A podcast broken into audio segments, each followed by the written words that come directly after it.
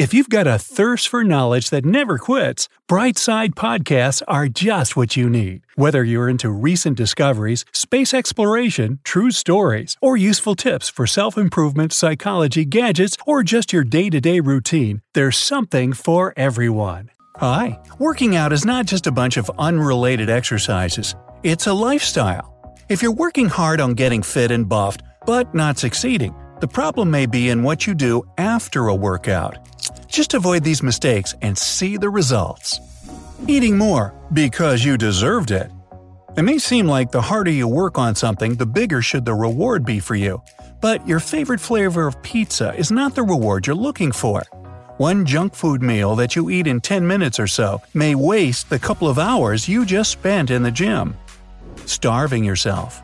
It's natural to lose appetite after a workout, but you need to eat something according to your diet within one hour after a gym session. Without a proper nutrient intake, your body won't be able to completely recover after a workout, and it won't build new muscles either. Reaching for proteins. A protein shake after a workout is a great idea overall, but at the beginning of training, you need much more complex carbs. They will help to rebuild muscles and help your joints deal with pressure. For example, Try to add a banana to your protein shake, but don't overdo it. Bananas are still pretty calorie heavy. Going for chicken 100% of the time.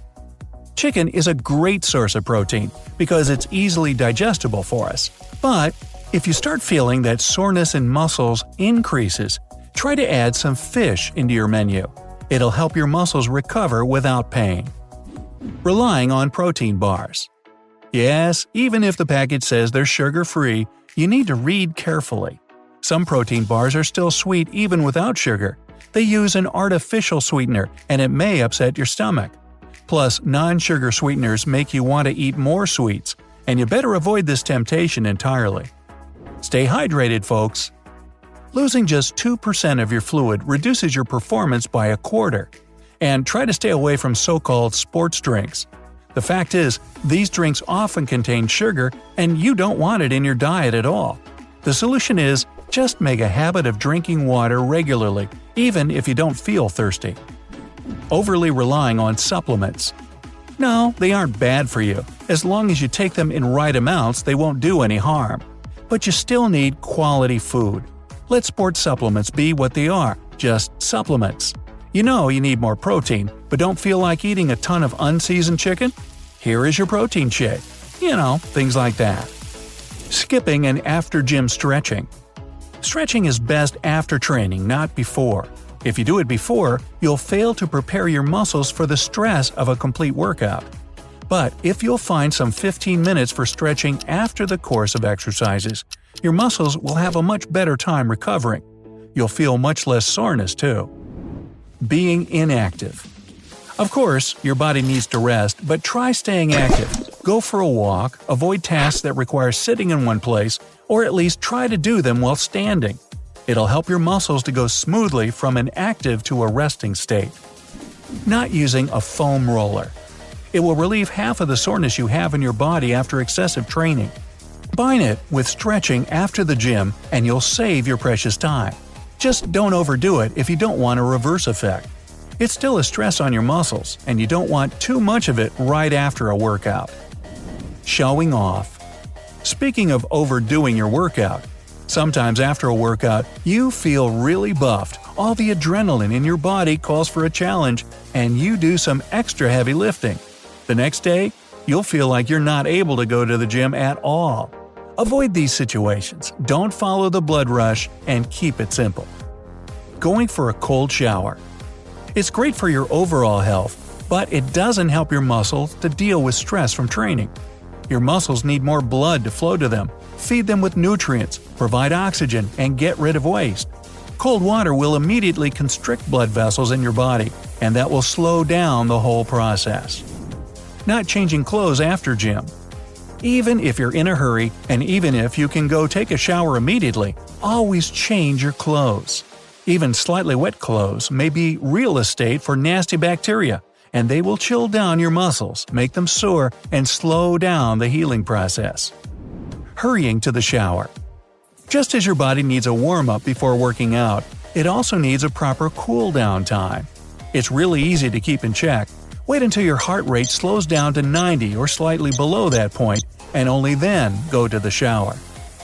Not showering properly.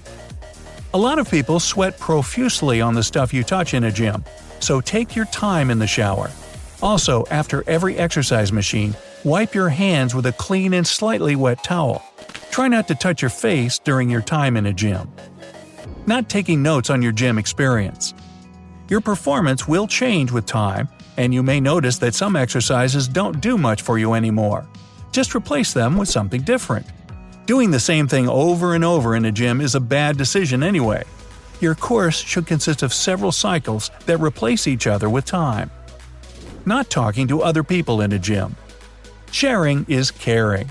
If you prefer to get focused and plug your ears with headphones while on a treadmill, I totally get it.